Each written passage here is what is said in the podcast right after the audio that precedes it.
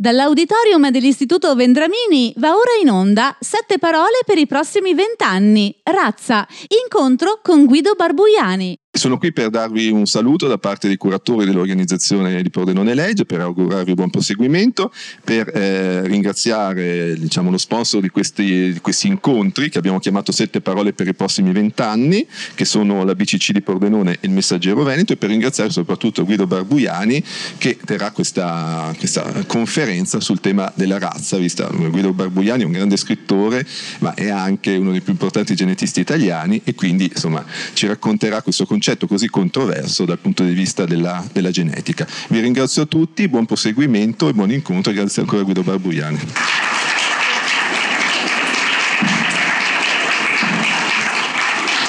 Buongiorno, scusate se abbiamo cominciato tre minuti più tardi, cercheremo di recuperare nei prossimi secondi.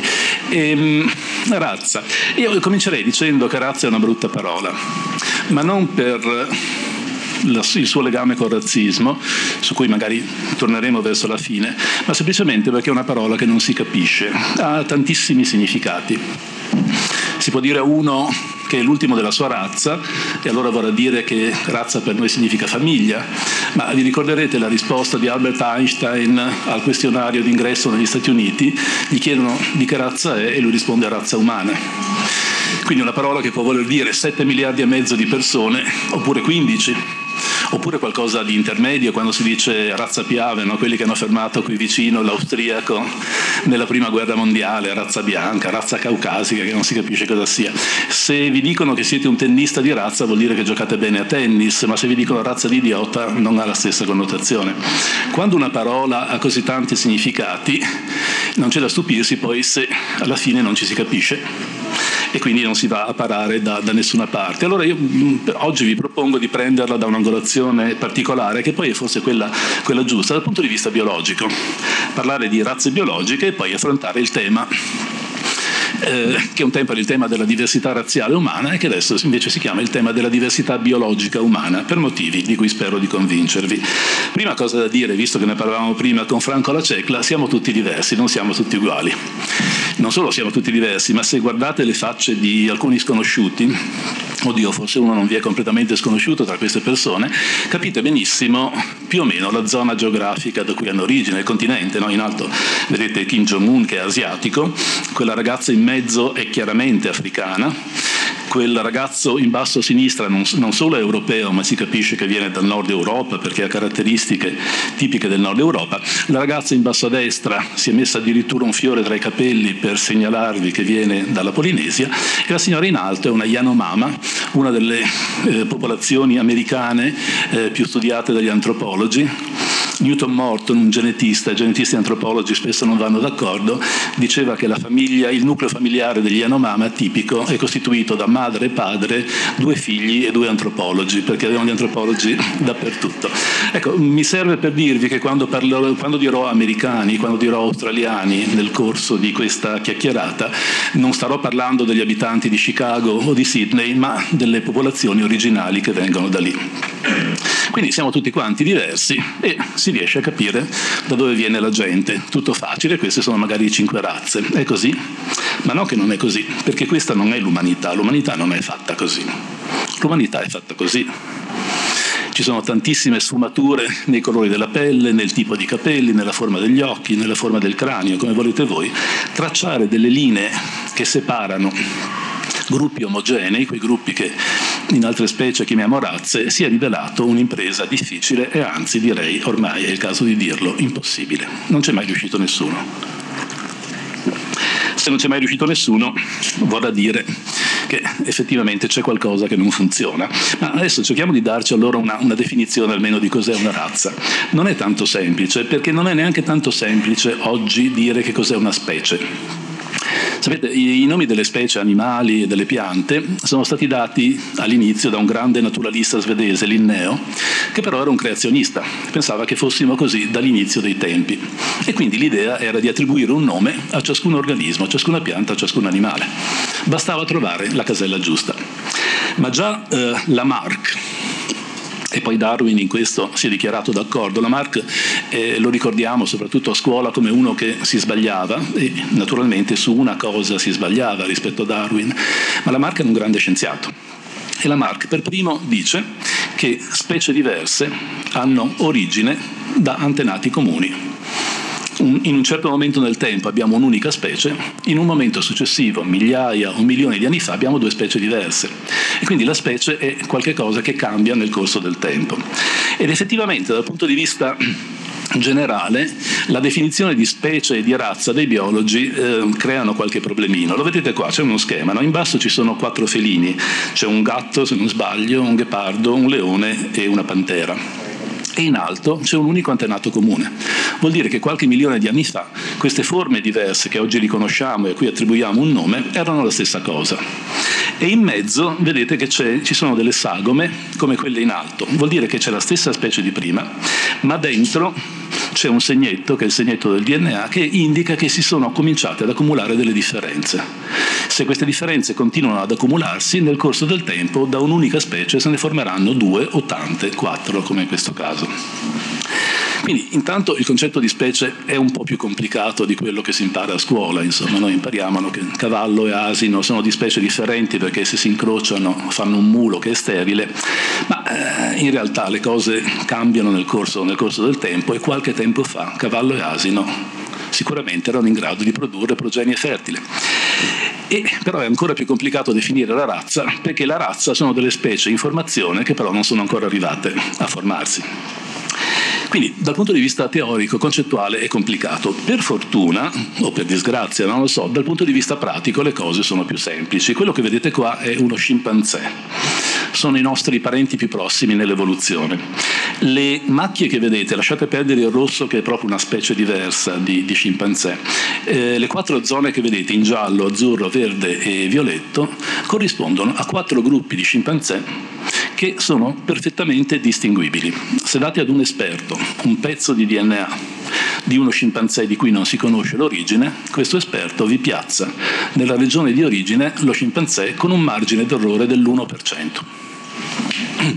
Quindi ci sono quattro gruppi biologici di scimpanzé, sono distinti perché il loro DNA dice delle cose diverse e quindi negli scimpanzé ci sono quattro razze o sottospecie, su questo non ci piove. Si potrebbe fare un ragionamento del genere anche per cani e cavalli, ma lì le razze le abbiamo fatte noi e quindi forse è il caso di lasciare da parte questa, questa... Siamo fatti tutti come gli scimpanzé, ma no che non siamo fatti come gli scimpanzé. Per esempio i tonni a pinna gialla, che immagino conoscerete soprattutto nella loro versione in scatola, ma sono degli animali che girano per il mondo, sono diffusi in tutti e tre gli oceani principali. E anche il più grande esperto di tonni del mondo non riesce a dirvi se un tonno pescato ovunque viene dall'Atlantico, dal Pacifico, dall'Oceano Indiano, perché questi qua viaggiano a 80 km all'ora se vogliono e si spostano in continuazione. Quindi ci sono delle differenze, ma non c'è il tonno tipico dell'Atlantico diverso da quello del Pacifico, perché si spostano sempre. Allora la domanda è, noi siamo come i tonni a pinna gialla, come gli scimpanzé o qualcosa di intermedio? E questa domanda in realtà però è una domanda recente, perché fino a qualche tempo fa il fatto che l'umanità fosse divisa in razze distinte nessuno lo metteva in discussione, era un dato di fatto, era un portato forse della biologia di Linneo, che vedete qua.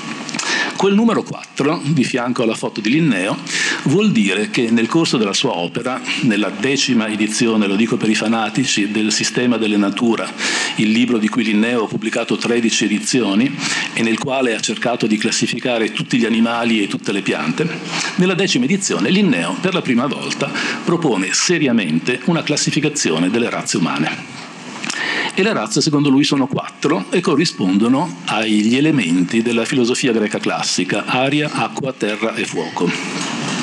Perché? Direte voi? Non lo so. Secondo me non c'è nessun motivo al mondo per cui l'umanità debba essere divisa in quattro gruppi che corrispondono a terra, aria, acqua e fuoco. Ma lo dico per farvi vedere che è più facile occuparci di elefanti o di margherite perché non c'è nessun trasporto emotivo. Guardiamo l'oggetto del nostro studio e lo descriviamo.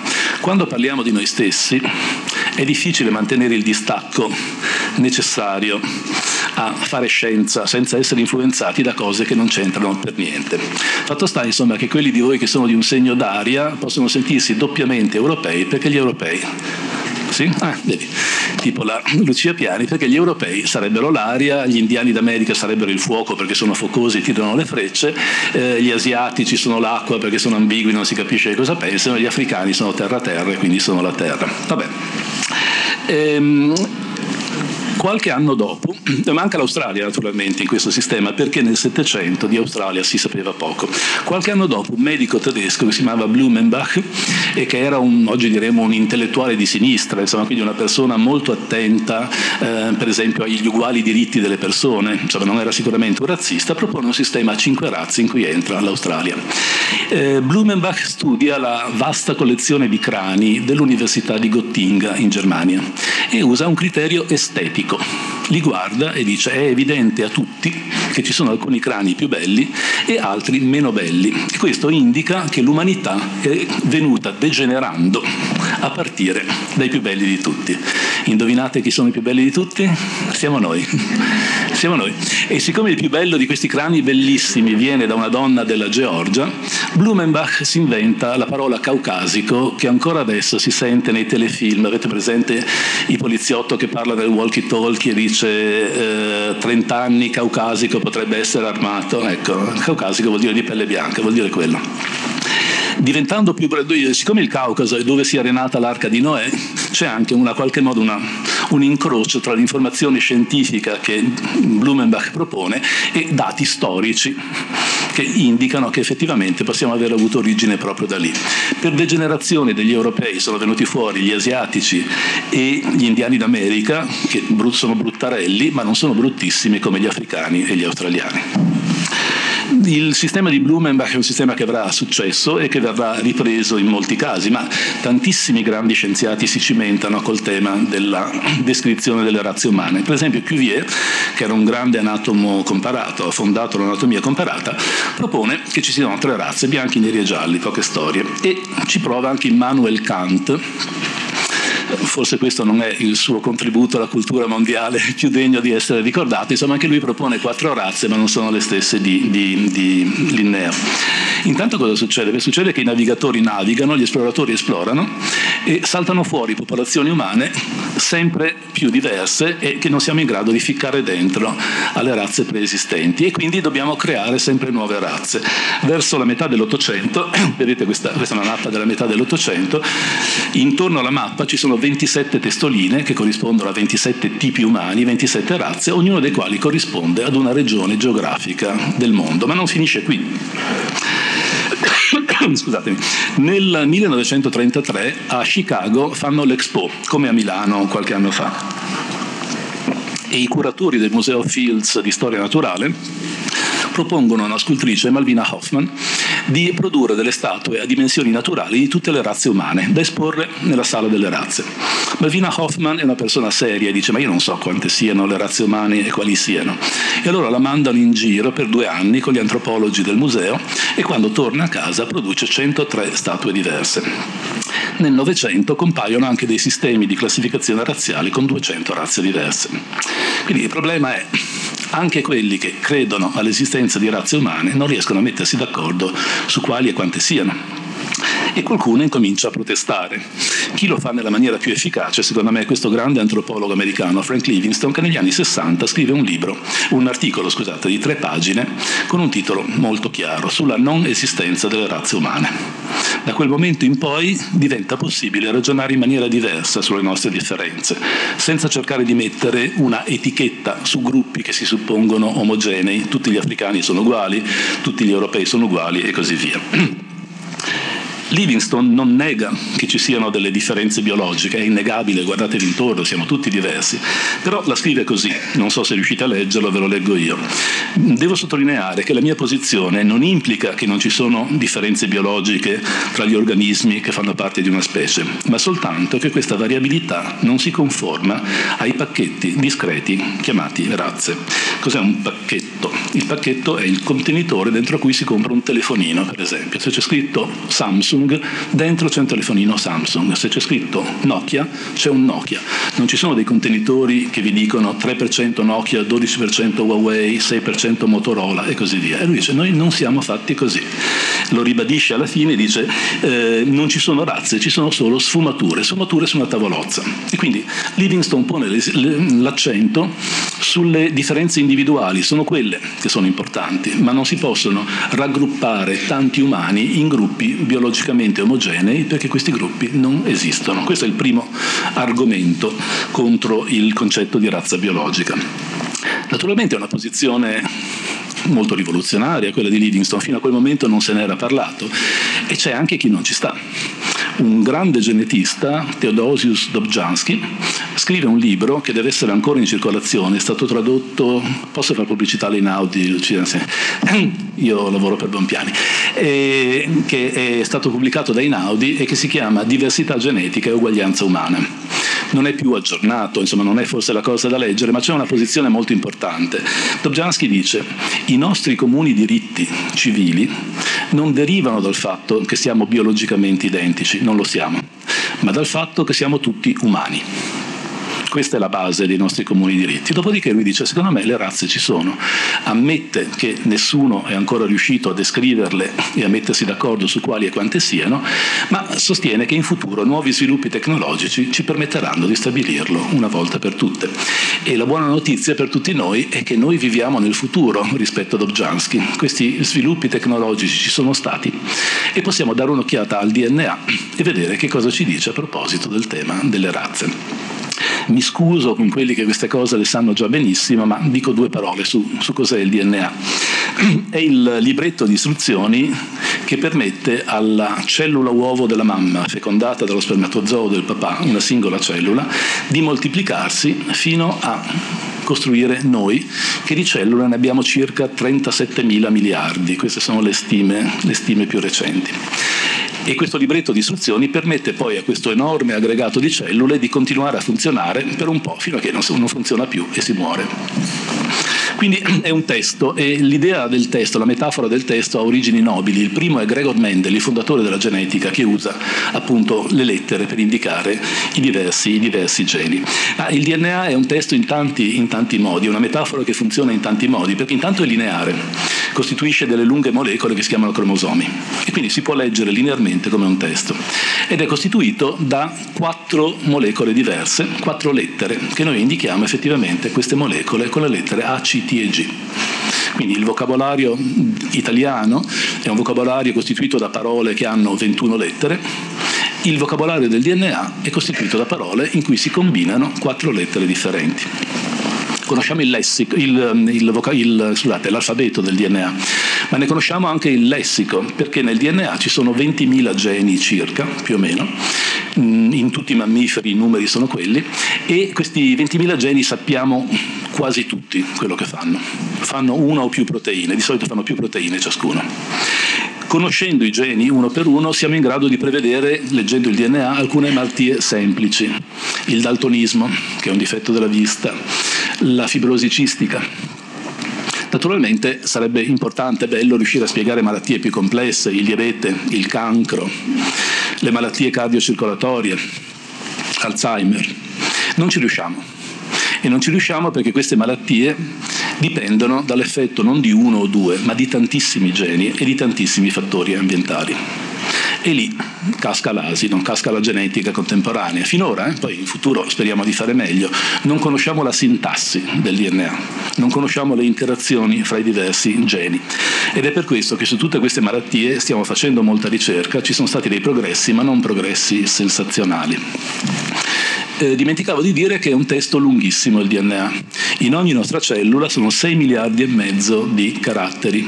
Giusto per darvi un'idea, secondo la mia stima i promessi sposi hanno un milione di caratteri ho preso un capitolo, l'ho messo su Word, ho fatto contare i caratteri e poi ho fatto la, la, proporzione. Quindi è una stima un po' approssimativa. Significa però che ogni nostra cellula ha un libretto di istruzioni che è equivalente a 6500 volumi, ognuno dei quali grande come i promessi sposi, in cui la cellula nel giro di secondi o di minuti trova la riga giusta per fare la cosa giusta. Quindi questo testo oggi noi lo leggiamo senza capirlo fino in fondo, come si leggerebbe un testo in una lingua straniera di cui disponiamo solo del dizionario. Le frasi semplici le capiamo, le frasi complicate no, ma lo leggiamo tutto quanto. E leggendo tutto quanto questo testo, tutto quanto il genoma, genoma è il nome del complesso del DNA, in migliaia di individui della nostra specie e in centinaia di migliaia di individui di altre specie, stiamo capendo un sacco di cose. Ve ne dico pochissime. La prima è che tra queste due persone, lui viene, l'abbiamo detto prima, dall'Europa del Nord, lei dove viene?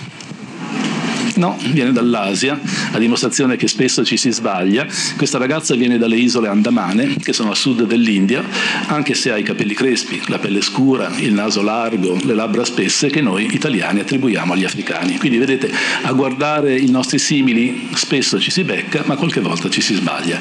Bene, quel numero è la parte del loro genoma, del loro DNA, che queste due persone che ci sembrano così diverse, che sono così diverse alla fine, hanno in comune. Il 99 0,9%. Tutte le nostre differenze sono concentrate in un 1 per 1000 del nostro DNA.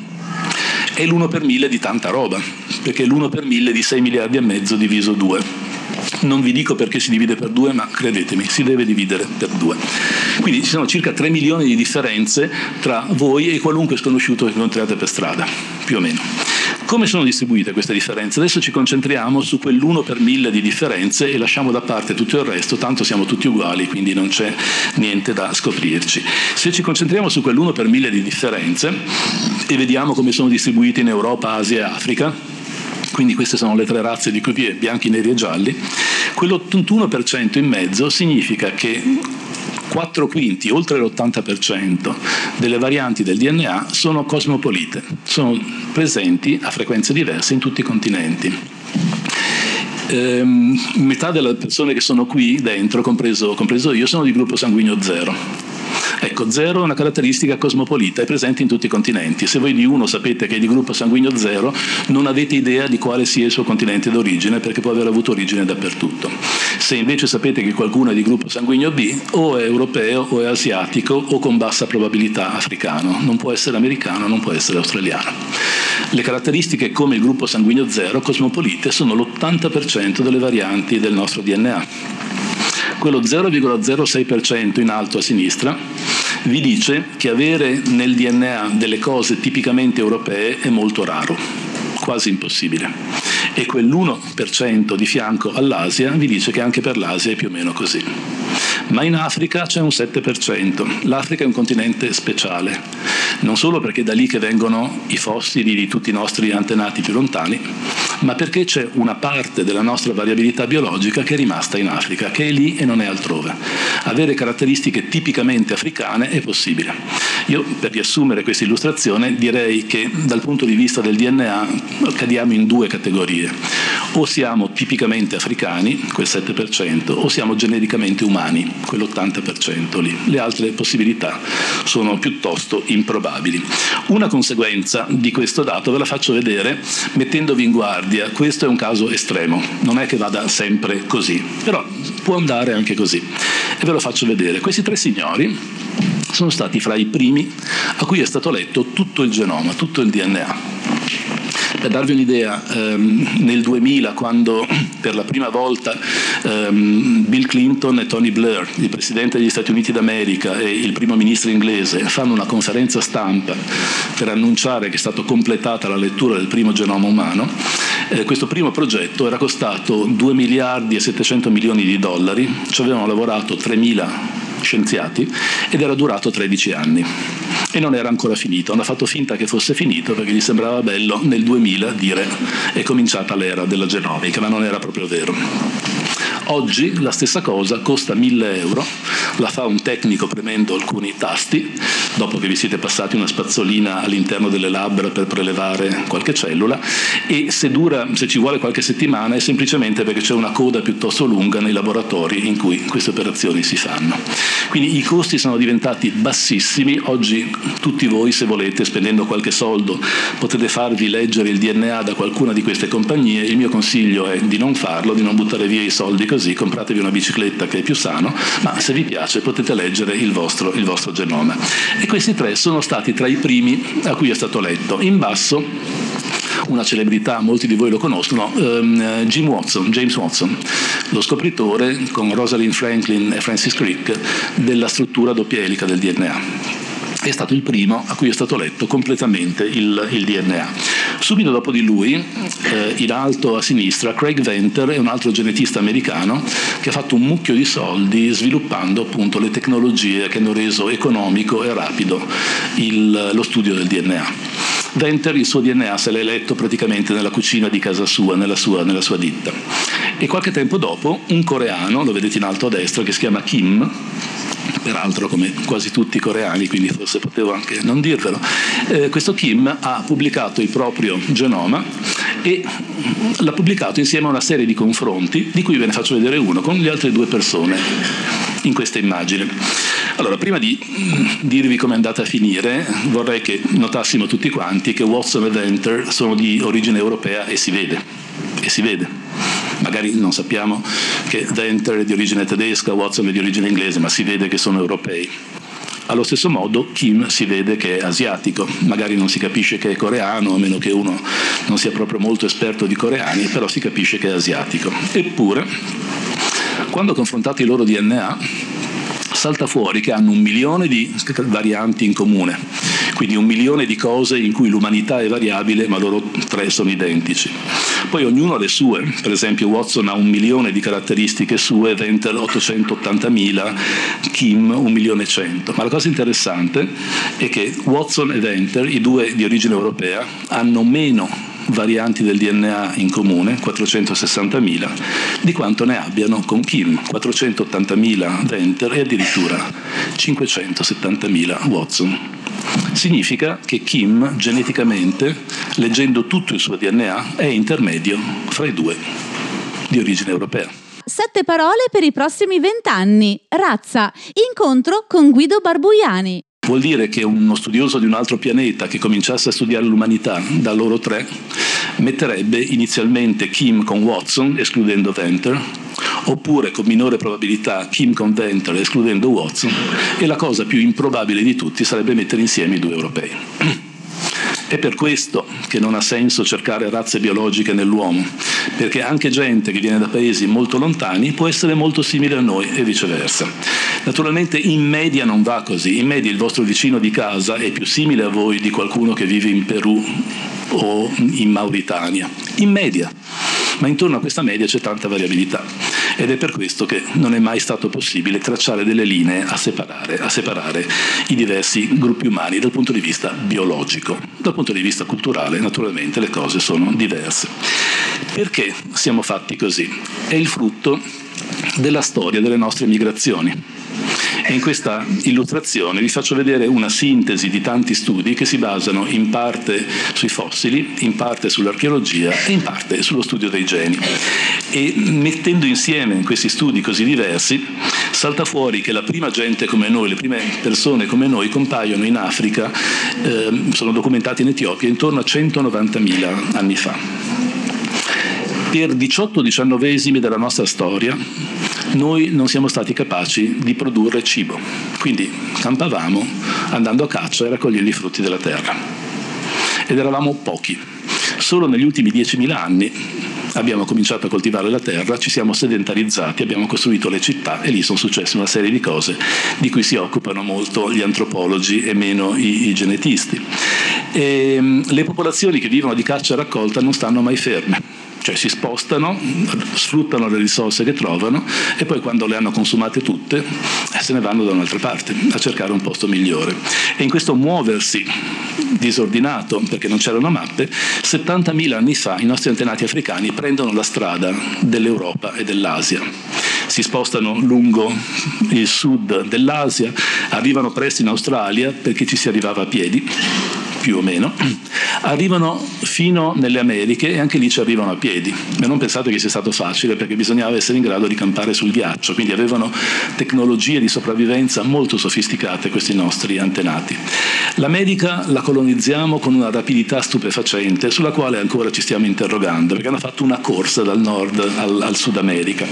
In Europa ci arriviamo, ci arriviamo con calma e nel frattempo le altre forme umane che erano presenti sulla Terra, una dopo l'altra, scompaiono. E certo, non li abbiamo ammazzati tutti noi, c'era Neanderthal, c'era Homo erectus, eccetera, ma è difficile sostenere che la loro estinzione non c'entra niente con la nostra diffusione. Eccolo qua, questa è una ricostruzione di un artista francese, si chiama Dainès, Elisabeth Dainès, ah no, no, questo, dei gemelli Kennis, scusate, sono due gruppi di artisti in Olanda e Francia che fanno queste ricostruzioni con le tecniche della polizia scientifica, prendono le ossa, guardano le inserzioni dei muscoli e dei tendini e provano a ricostruire come fosse l'aspetto di queste persone. Noi appunto compariamo 190.000 anni fa in Etiopia e in Europa arriviamo 40.000 anni fa. I veri europei non siamo noi, i veri europei sono questi, l'uomo di Neanderthal, che è documentato in Europa tra 300.000 e adesso si dice 39.000 anni fa, qualcuno pensa che siano durati un poco di più, c'è un dibattito su quanto del loro DNA sia passato a noi, io sono uno di quelli che non credono che ci siamo ibridati con Neanderthal, ma io sono in minoranza, insomma la maggior parte dei miei colleghi crede che ci sia stato un transito di DNA fra loro e noi. E c'erano altre forme umane, la più stupefacente è questa qua Qui non dovete guardare la mano, dovete guardare quel puntolino scuro sul mignolo. Quel puntolino scuro sul mignolo è mezza falangetta di un dito mignolo. Qualche anno fa, dieci anni fa, nella grotta di Denisova, in Siberia, dei ricercatori che cercavano tracce di occupazione di Neanderthal trovano questi due denti e questo pezzettino di falangetta, la falangetta di un mignolo. Come fosse fatta la persona da cui derivano questi pezzi non lo sappiamo. Provate voi a riconoscere uno se vi fa vedere mezza falangetta del mignolo. Ma nel freddo della Siberia il DNA si è conservato benissimo e leggendolo si è visto che queste persone non erano né noi né Neanderthal, erano un'altra cosa. E quindi questa è la prima specie nella storia che viene definita su base genetica e non sulla base della sua anatomia. Tutte queste creature non ci sono più. Eh, sappiamo che intorno a 150.000 anni fa c'erano almeno sei forme umane sulla Terra, quelle che avete visto, ma c'era anche eh, in, nel sud dell'Asia Homo erectus, c'era nell'isola di Flores in Indonesia e forse altrove l'uomo di Flores, l'ultimo arrivato, che è arrivato ad aprile di quest'anno, si chiama uomo di Luzon nelle Filippine, ne conosciamo un piede, ma questo piede è sufficiente per dire che era una forma umana diversa dalle altre. Quando arriviamo noi, tutti questi spariscono e qualche responsabilità ce l'avremo. E la, la, domanda è perché però siamo fatti come siamo fatti, in che modo questa storia migratoria ci ha portato ad essere diversi come siamo. E allora vi faccio vedere una cosa che ha fatto un mio collega americano alcuni anni fa, Ken Kidd, una visione divisionista come i dipinti di Serrano, di Signac, della storia dell'umanità. E secondo me rende l'idea. Questi siamo noi 150.000 anni fa.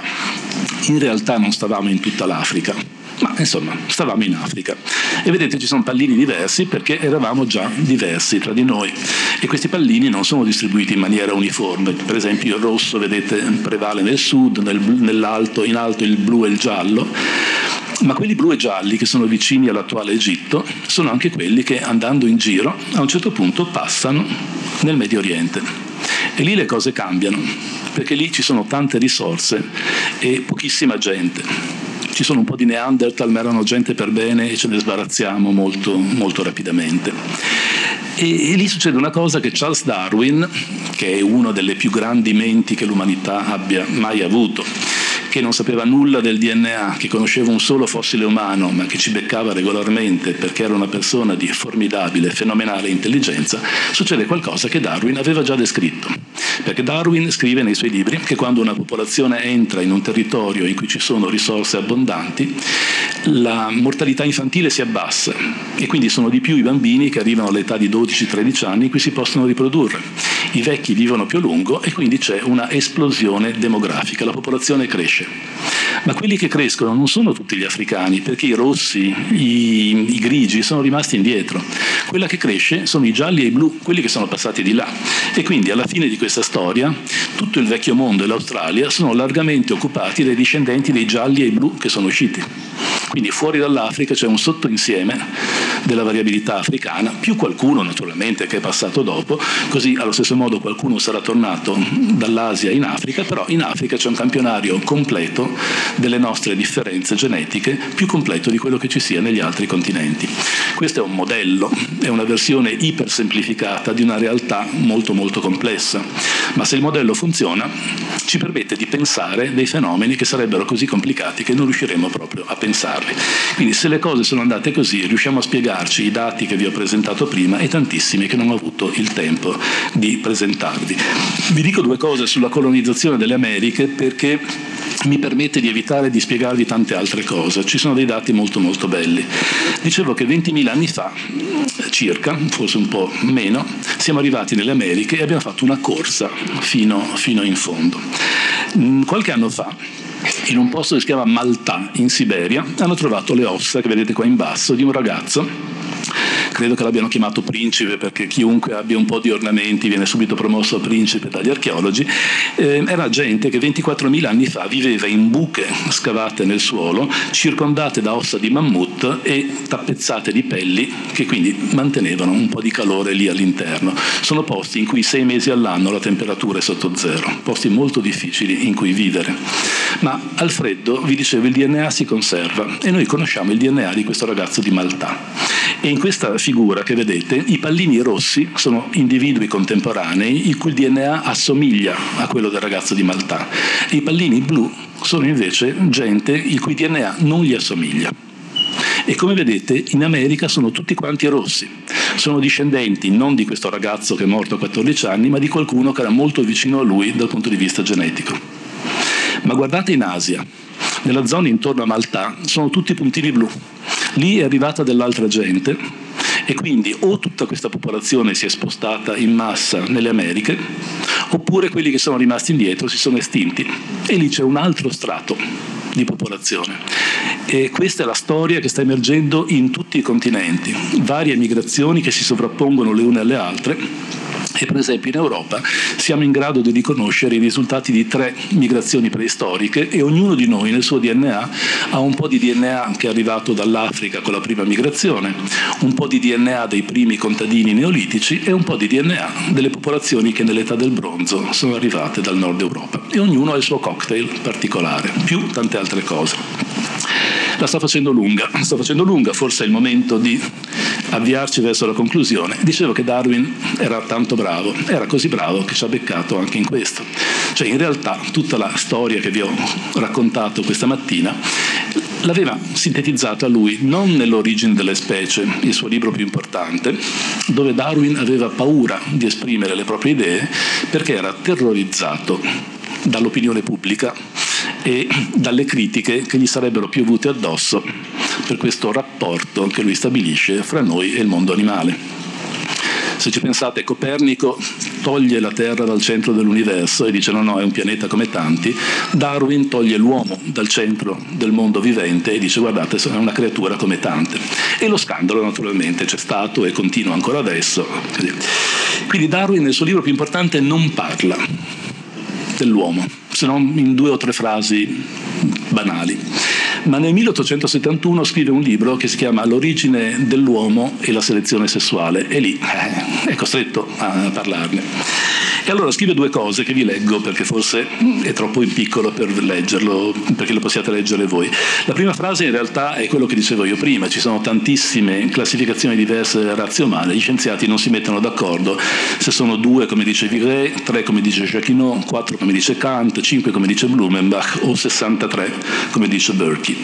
E poi Darwin fa il suo colpo di classe, insomma questo è come una rovesciata di Cristiano Ronaldo, insomma cioè qui si vede veramente la, lo spessore dell'intellettuale. Lui dice ogni naturalista che abbia avuto la sfortuna di mettersi a descrivere un gruppo di organismi altamente variabili ha incontrato casi, e parlo per esperienza, precisamente simili a quello dell'uomo.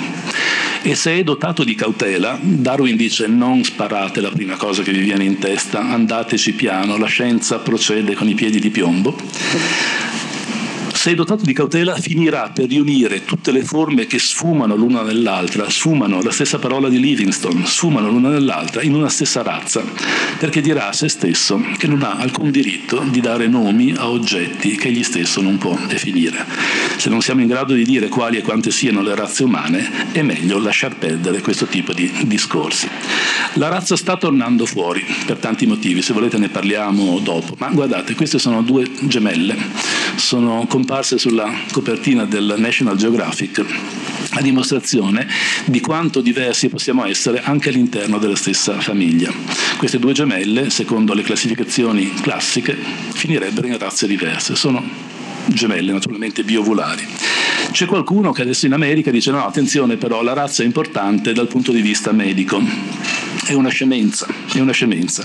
Questo bambino, che vedete qua, che si chiama Jack, um, Jackson Slade, um, aveva una leucemia e aveva bisogno di, una, di un trapianto di midollo, di midollo osseo. E sapete che le associazioni di donatori di midollo osseo hanno delle grandissime, eh, grandissimi archivi di dati che confrontano i geni di potenziali donatori e potenziali riceventi per ridurre al minimo il rischio di rigetto. Bene, la persona che aveva il DNA più simile per questi geni a questo bambino era questo Michael Menafee, che è un canadese, che dal punto di vista della medicina razziale sarebbe stato subito scartato, invece è quello che ha salvato la vita a questo bambino. Quindi smettiamo di dire stupidaggini sulla medicina razziale, è una stupidaggine. Ecco, e, ehm, concludo dicendo, riconoscete, i sette nani. Spero di non fare lo spoiler a nessuno se rivelo che i sette nani non esistono. Non esistono. Ma il fatto di non esistere non significa che non abbiano delle prerogative. Intanto sappiamo che sono sette e poi sappiamo che si chiamano mammolo, gongolo, brontolo, cucciolo, pisolo, eolo e dotto. Vedete che li sto tutti a sette? Questo è sempre il punto più difficile delle mie, delle mie conferenze.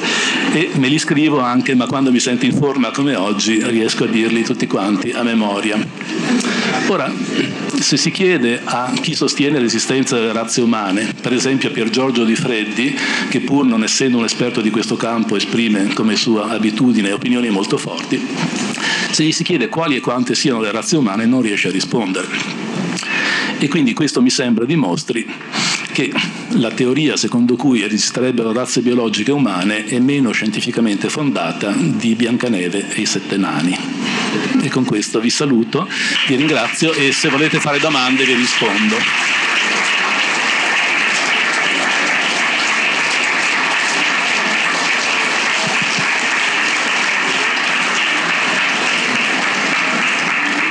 ehm, lo chiedo agli organizzatori, c'è la possibilità di fare domande, vero? Beh, se volete fare domande basta segnalarlo, c'è un ragazzo con, il, con un microfono.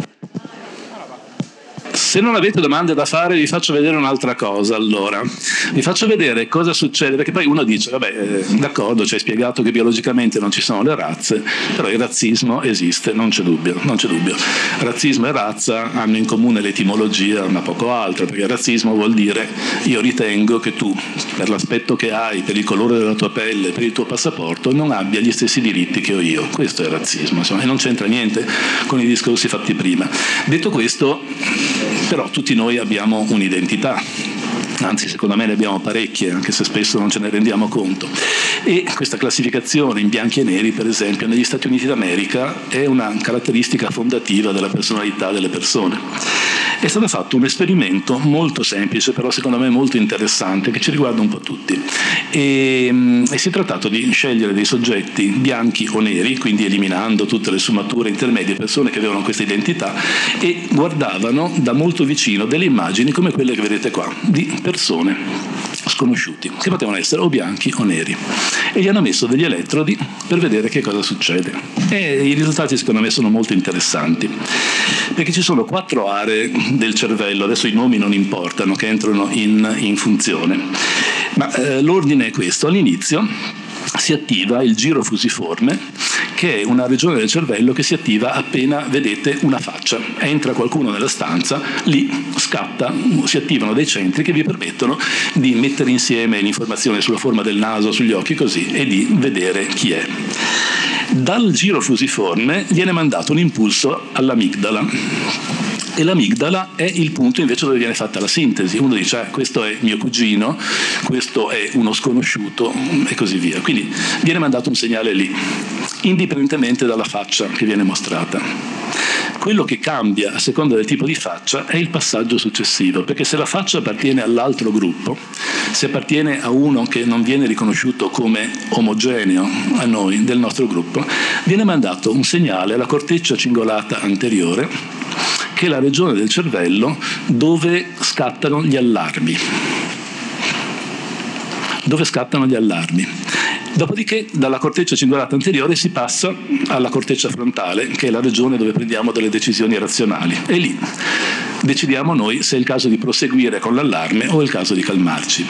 Tutta questa cosa è interessante perché funziona indipendentemente dalle nostre opinioni eh, sociali o politiche, funziona sia per i razzisti sia per i non razzisti.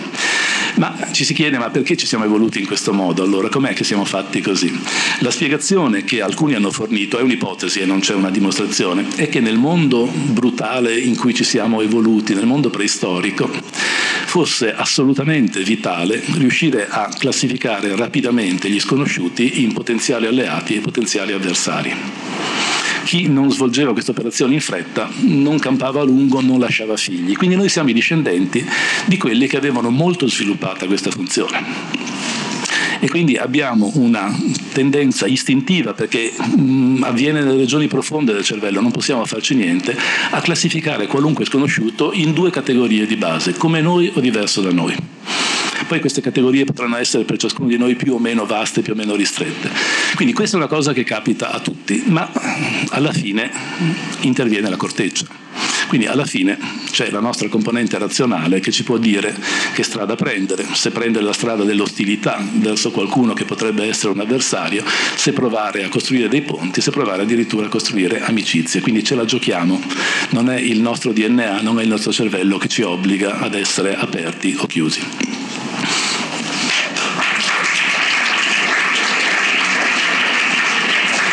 C'è una, c'è una domanda?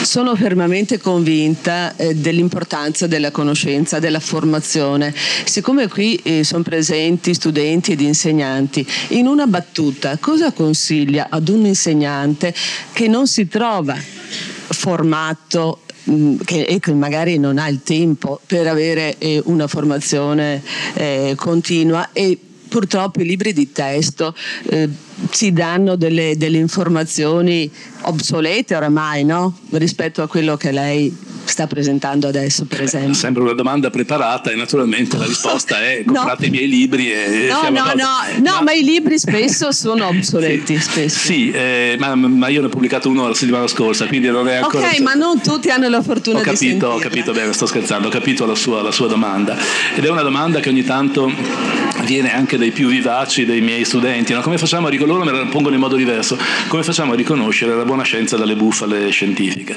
E, ehm, io mi sono convinto che eh, la risposta è una sola e può essere anche deludente, cultura, cioè, eh, c'è, c'è, poco da fare, c'è poco da fare, bisogna in qualche modo cercare di tenersi informati, bisogna cercare di tenere attivo l'organo del, del ragionamento, sapendo anche che la scienza ha dei limiti la scienza non, non, ci dice delle verità, ci dice delle verità storiche. Quello che è vero oggi, in futuro potrà essere aggiornato e cambiato. E questa è la forza della scienza. No? Rispetto ad altri sistemi di conoscenza in cui c'è un insieme di dogmi delle religioni e quindi o li prendi oppure non ci stai, la scienza modifica le sue verità con la V minuscola, grazie a un sistema di autocorrezione che possiede. Forse questo concetto di che cosa sia la scienza è molto più importante delle singole nozioni sulla nostra origine origine africana, sulla costituzione dell'universo, sulla deriva dei continenti.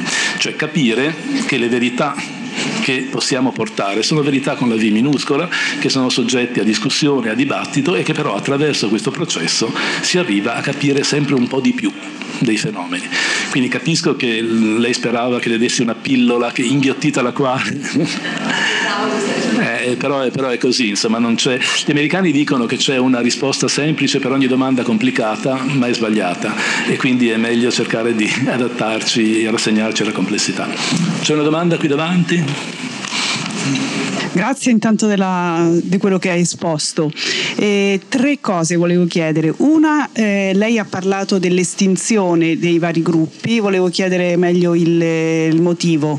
E poi ha parlato del gruppo sanguigno zero del B, ma non dell'A e quindi a chi appartiene e poi una, una osservazione ho visto in, Centra, in Centrafrica degli uomini veramente molto simili a, alle scimmie, cioè le, con gli arti, eh sì, gli arti superiori molto lunghi per esempio, più lunghi di, del normale. Allora insomma le volevo chiedere questo. Allora partiamo dal, dalla fine. Eh,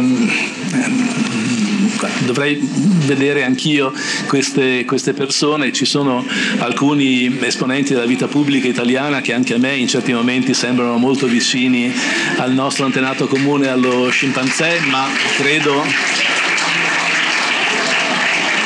credo di essere viziato in questo dai miei pregiudizi, perché naturalmente come tutti ho anch'io un sacco di pregiudizi.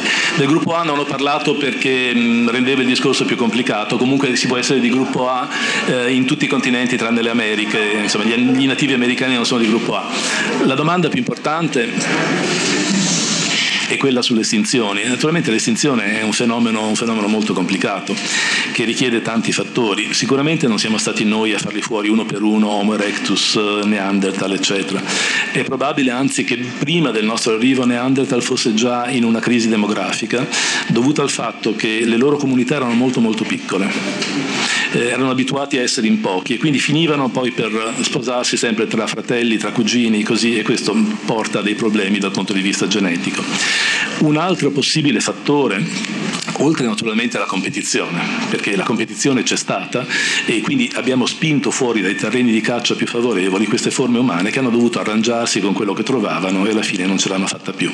Un altro possibile elemento ehm, può essere il fatto che, eh, come è successo nelle Americhe, dove il genocidio delle popolazioni locali non è stato dovuto tanto ai, a Buffalo Bill che gli sparava le fucilate, è, dovuto, è stato dovuto soprattutto alle malattie che abbiamo importato dall'Europa, malattie a cui noi eravamo assuefatti, quindi l'influenza non ci ammazzava, il vaiolo ci ammazzava meno e che invece hanno sterminato un sacco di gente. Allora è possibile che i nostri antenati africani, eh, anche senza cattive intenzioni, abbiano infettato i Neanderthal e gli altri con malattie a cui noi invece eravamo più, più resistenti. È stato un complesso di fenomeni fenomeni di questo genere qua. Non c'è dubbio però che la corrispondenza fra la nostra espansione e questi fenomeni di estinzione, che hanno riguardato anche tantissime specie animali, i mastodonti, i mammut, i rinoceronti europei, quelli li abbiamo cacciati fino a farli fuori tutti quanti. Ecco, qualche cosa di simile può essere successo anche con le altre forme umane. Bene, se non ci sono altre domande vi ringrazio e vi saluto.